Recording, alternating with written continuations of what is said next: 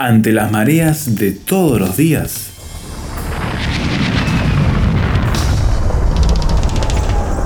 Llegamos a tierra firme.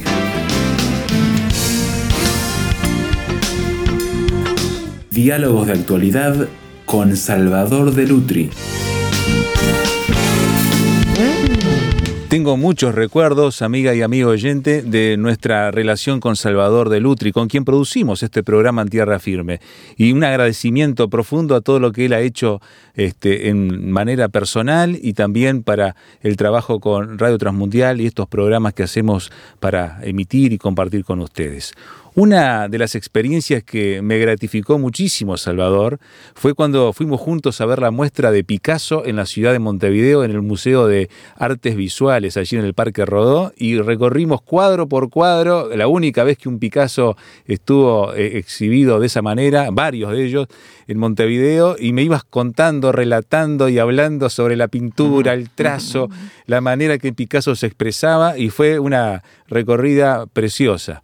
Y estamos hoy mirando a Picasso en sus 50 años, desde la fecha en que eh, partió de este mundo. Y hay un testimonio gráfico de esa visita, porque sacaste una foto, yo tengo una foto al lado de un cuadro de Picasso.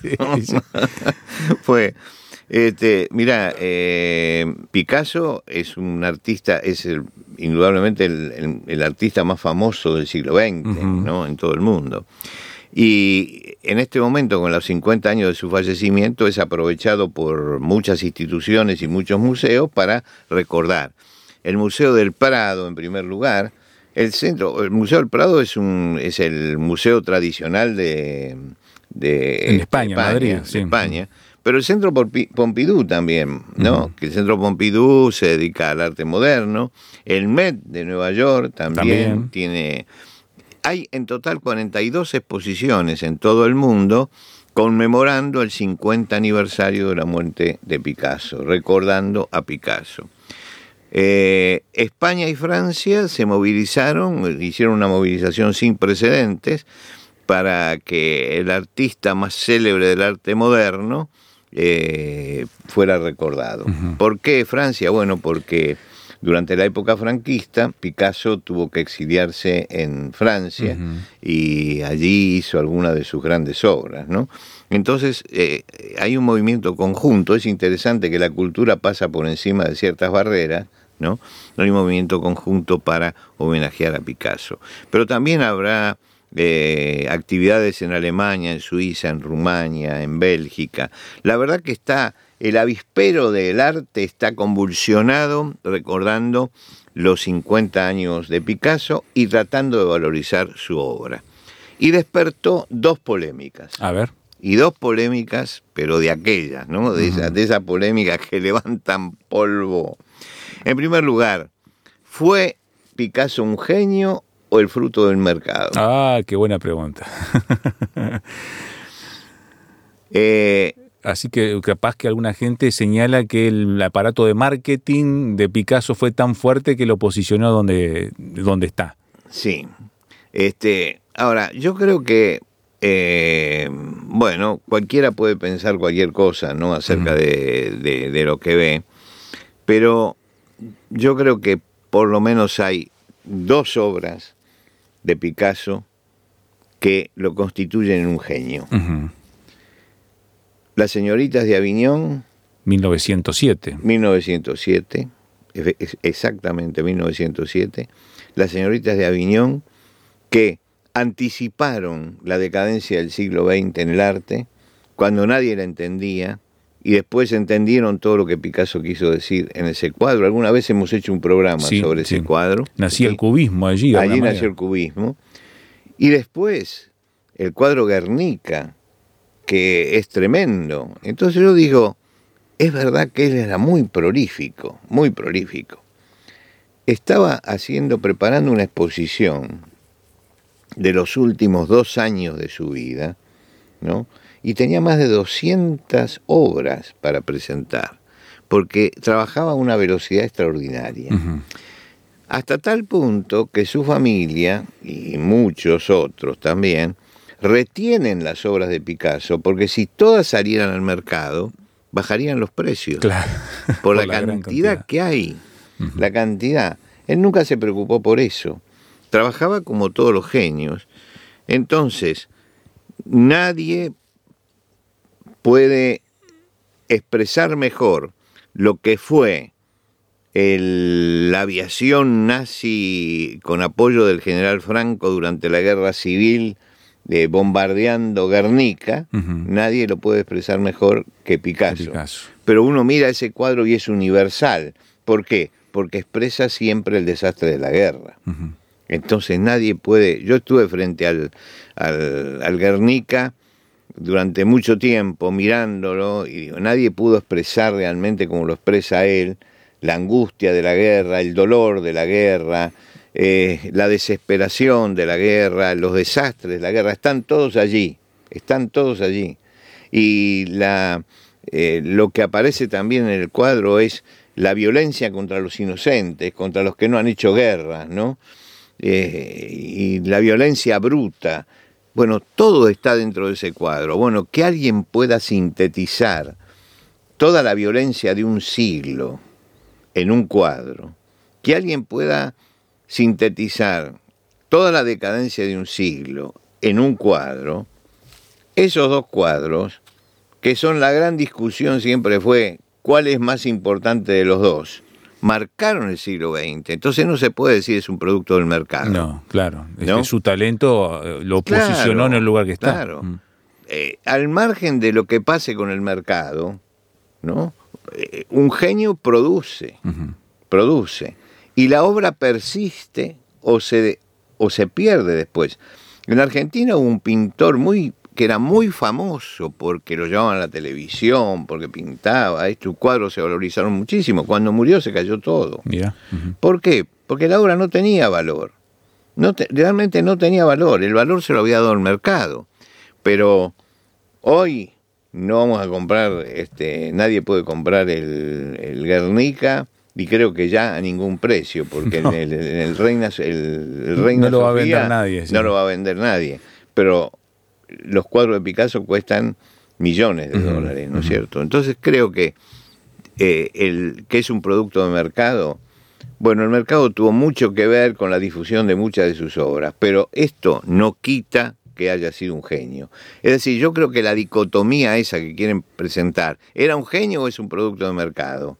Es una dicotomía que no se da, ¿no? Él era un genio y después el mercado hizo de él un producto, por supuesto, pero era un genio. Entonces, eso está fuera de discusión. Y esta es la primera. Hay una segunda discusión, decís vos. más peligrosa que esa. A ver. Más peligrosa. ¿Por qué no se habla de la vida privada de Picasso? Mm. Fue turbulenta. Porque fue muy turbulenta. Y realmente la vida, la, vida privada de Picasso, hay una historiadora gallega, historiadora de arte, que se llama Eugenia Tenenbaum, que dice, si te arrastran por el suelo de los pelos, te apagan cigarrillos en la piel, te encierran con llave en, casa o amenazas con tirarte al río, al río Sena, todas agresiones que Picasso perpetró contra sus mujeres te están maltratando y de eso no cabe duda. Tremendo. Bueno, el debate, sin embargo, surge, después de esto, porque dice, bueno, ¿y por qué las mujeres permanecían con él? Si era todo eso. Y ella tomó a cada una de las parejas de Picasso y escribió la historia de cada una y los sufrimientos de cada una. Ocho mujeres que no, como dice ella, no se la puede tildar simplemente de las musas de Picasso, sin conocer la historia, eh, que, cuya historia realmente es una historia de violencia. La violencia que ejerció eh, se obvia y se Esconde resta importancia la autora gallega lo que hace es sacar a la luz esto que todos conocemos, que todos sabemos, ¿no? Pero, no que lo hizo palabras, sistemáticamente lo hace y ahora se va a ten récord de denuncias de agresiones, de asesinatos por violencia de género y todas, todas esas cosas salen a la luz también porque la sociedad ahora está dispuesta a, verlas. Eh, dice, hemos oído siempre, dice la autora, que eran frágiles, que las mujeres son, eran frágiles mentalmente, histéricas, melancólicas, castradoras, demandantes. Pero no son justificaciones, son nada más que justificaciones. La verdad es que él era muy sádico con sus mujeres, muy sádico, que las engañaba, que hacía de ellas que llegara un momento que eh, la mujer se hartara de la presencia de Picasso y en, y en muchos casos lo abandonaran. Pero eh, alguna de ellas sabía que él tenía otras mujeres y lo toleraban este, por los rastros que traía Picasso en su, en su ropa. Otras de ellas este, eh, fueron abandonadas cuando nació el primer hijo que, él tuvo, ¿no? Este, eh, otra eh, tenía 17 años y el 45 cuando se encontraron, ¿no? Y, y llegó a quemarle la piel con cigarrillos aunque solamente, y solamente convivieron mm, dos meses después de nacer su hija mm, Maya. ¿no? Bueno, todo eso es, la realidad. No tenemos por qué ocultar que Picasso fue también eso, eso ¿no es cierto? Que en el hombre están esas la, dualidad. Esa dualidad. Hacemos una pausa, estamos en conversación con Salvador de Lutri en Tierra Firme, estamos mirando a Picasso en perspectiva a 50 años de su fallecimiento, cuando el mundo está eh, reconociendo y buscando perspectivas sobre su obra y nosotros intentamos también eh, traer una reflexión desde Tierra Firme. Ya volvemos.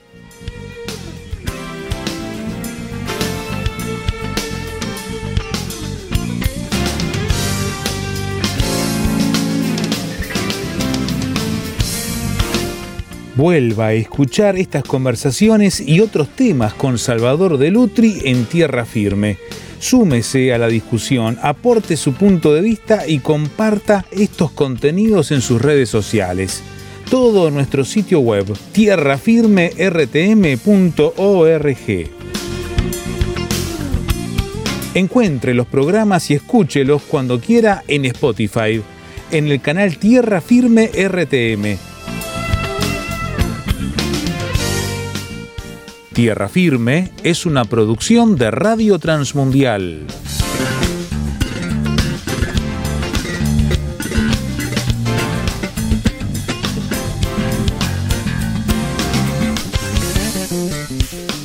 A 50 años del fallecimiento de Picasso, estamos mirando en perspectiva su vida, su obra, pero también algunas controversias que han salido a la luz en los últimos años y que nos muestran lo que es el ser humano no solamente el artista, el genio Salvador, sino también la persona que con todas sus contradicciones también vivía y nos dejó una discusión planteada a nosotros también desde las sensibilidades que estamos queriendo tomar en cuanto a la relación hombre-mujer específicamente. Mira, miremos algunos casos específicos. Por ejemplo, él estuvo, eh, estuvo relacionado con Dora Maar, que era una Mm, fotógrafa, era una pintora surrealista, eh, escultora, y Mar era la que le lo convenció para que hiciera el Guernica, que es decir, que dedicara un cuadro a lo que había sucedido en Guernica, y ella mientras ella iba como fotógrafo, fotografió todo el proceso. Por eso hay muchas fotos de, Guernica y está también el cuadro de Picasso. Y ella fue la que lo inspiró a que hiciera eso, ¿no? Eh, la maltrató psíquicamente, físicamente, incluso hasta dejarla inconsciente. Mira.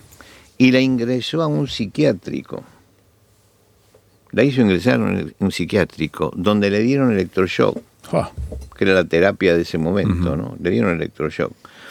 Y el poeta mm, Paul Eluard fue el que la rescató y la sacó de allí, ¿no?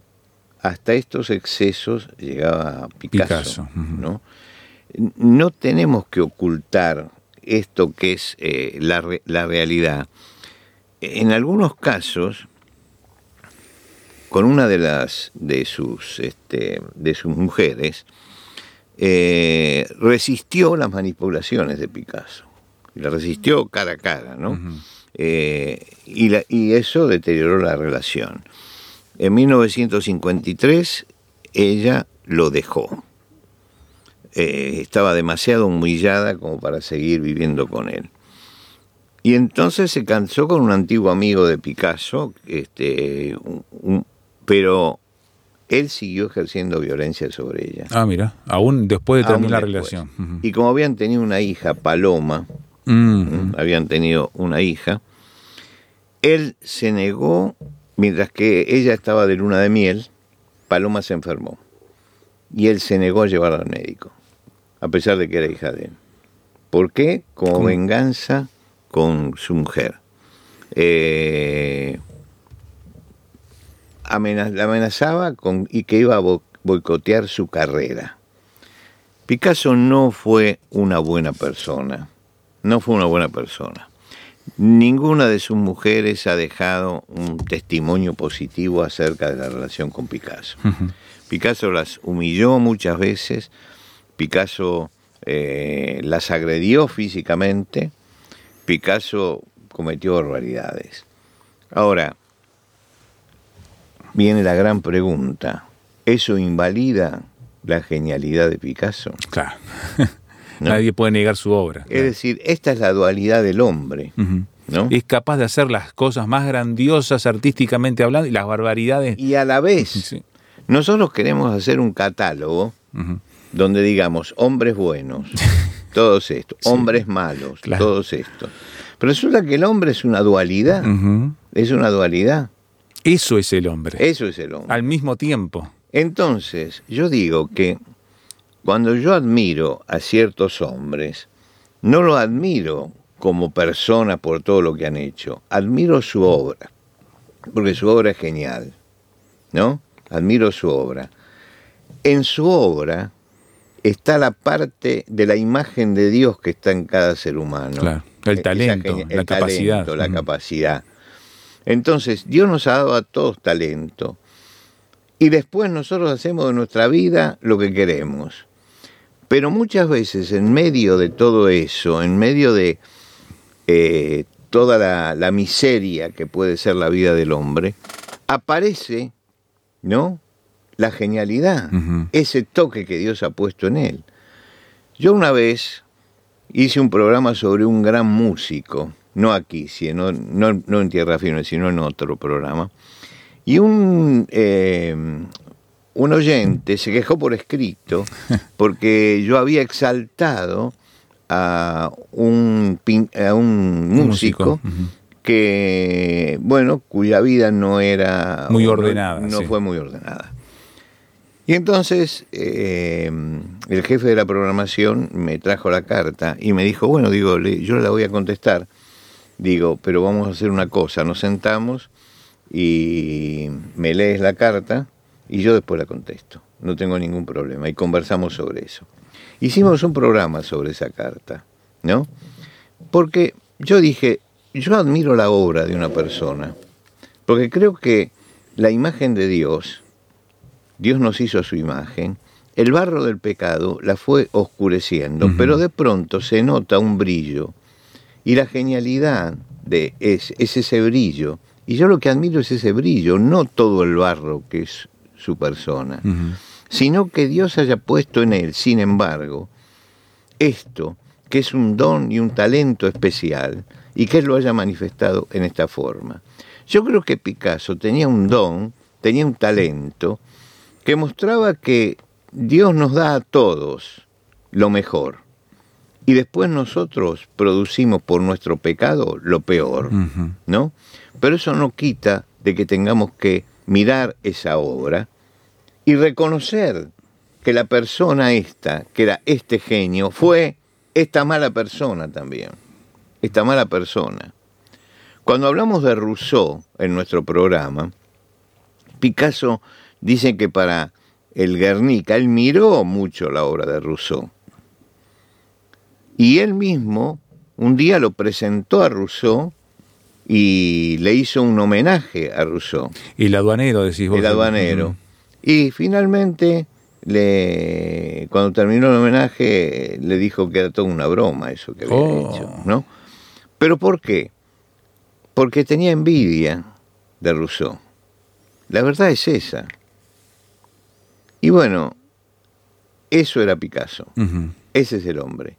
Lo que se recuerda no es el hombre en este momento, no es la vida privada. Es una obra que es admirable. Esa es la genialidad. Esa es la chispa de Dios que había en él y el talento que Dios le había dado. Por lo tanto, admiremos la obra, pero separémosla de la persona. Yo en esto disiento con la, este, con la comentarista, con la profesora de historia, con la historiadora que escribe sobre Picasso, y ella dice, no hay que separar, no, se puede separar una cosa de la otra, porque alguien puede hacer algo que sea genial y ser una mala persona. Puede ser eso. Y lo único que demuestra es que Dios tiene razón cuando dice que todos los hombres son pecadores, que todos los hombres tienen algo de eso que va destruyendo sus vidas, que es el pecado. Creo que es ese testimonio lo que nos deja. Y creo que, por eso yo digo que no tengo ningún ídolo dentro del arte. Claro. Yo admiro ciertas capacidades que yo no tengo, por eso las admiro, que, que Dios se la dio para, para hacer lo que hace, porque yo puedo hacer, tomar un papel y hacer miles de dibujos, pero ninguno se va a acercar a lo de Picasso, ninguno, ¿no? porque es admirable lo que él hace. Él toma la pluma y un solo trazo de Picasso ya marca toda una historia, ¿no? Bueno, eso es un don que tenía. Y yo admiro esa obra. Admiro la grandeza de esa obra. Admiro lo que él ha hecho. Pero la vida privada es un desastre. Y muchas veces lo he dicho en nuestro programa. He dicho, Picasso era una mala persona. Lo que no quita de que yo haya estudiado el Guernica y haya estudiado las señoritas de Aviñón y haya dado conferencias sobre estos dos cuadros en muchos lados. Pero eso no significa que esté exaltando a la persona. Estoy exaltando la genialidad que es eso que Dios puso en esa persona. Y después está su vida privada. Si nosotros queremos unir las dos cosas, no vamos a admirar a nadie. A nadie. Porque todos en alguna forma Todos tenemos, miserias. sí. esas miserias. Todas las tenemos. Y tenemos que aprender justamente eso. Que a No, pesar no- de nuestras... no las estamos justificando para no nada. las justificamos, pero a pesar de nuestras miserias, sin embargo Dios nos, nos ha dado talentos que podemos manifestarlos a pesar de eso, a pesar de lo que somos. Y yo creo que esa es una de las cosas que tenemos que aprender en Picasso. Yo estoy de acuerdo con que se revele la vida de Picasso como lo ha hecho Tenenbaum. Creo que hay que decir la verdad acerca de Picasso, no ocultarla, pero tampoco podemos ocultar la genialidad de Picasso. Entonces, las dos cosas tienen que estar presentes. Ahora, cuando yo tengo que hacer un programa, este, me invitas para hacer un programa, yo voy a hablar siempre de la parte que a mí me asombra, me admira, de la genialidad de ese hombre, no de lo otro. Haré una mención, pero nunca voy a exaltar a la persona. Estoy, estoy admirando la obra de esa persona, admirando el talento que esa persona tiene, sin olvidarme que es un hombre. Por eso no hay que tener ídolos, pero hay que saber admirar lo que debe ser admirado.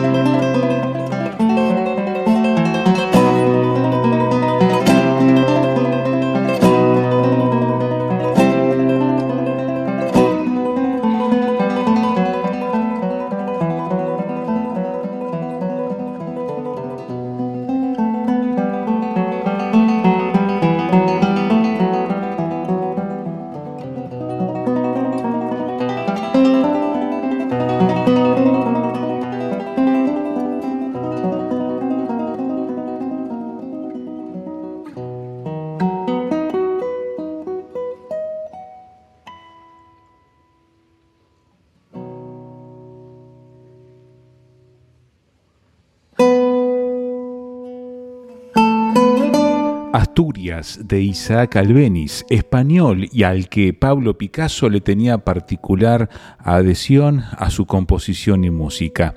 Lo escuchábamos aquí en Tierra Firme mientras recorríamos este cincuentenario de la muerte del genio pictórico español que nos ha ligado una obra increíble que retrata bien lo que ha sido el siglo XX. ¿Quiere usted opinar sobre lo que Salvador de Lutri ha traído la discusión aquí? Puede hacerlo por SMS o WhatsApp a este número 598 91 610 610. Texto o audio. Sí, sí, WhatsApp o SMS, como usted prefiera. Signo de más 598 91 610 610. También encuéntrenos en nuestro sitio de internet tierrafirmertm.org. El audio para escucharlo y descargarlo, también para opinar y toda la biblioteca de Tierra Firme allí publicada a su libre acceso para que pueda disfrutarla. tierrafirmertm.org y recuerde también nuestro canal en Spotify, donde puede suscribirse si está adherido a esta plataforma y escuchar también cada programa, cada episodio, así como los grandes temas, todos los materiales producidos por Salvador de Lutri. Tierra Firme RTM, allí lo puede encontrar. El sitio web, una vez más, tierrafirmertm.org. Dejamos todo esto en sus manos y esperamos encontrarle la próxima ocasión cuando presentemos una vez más. Tierra Firme.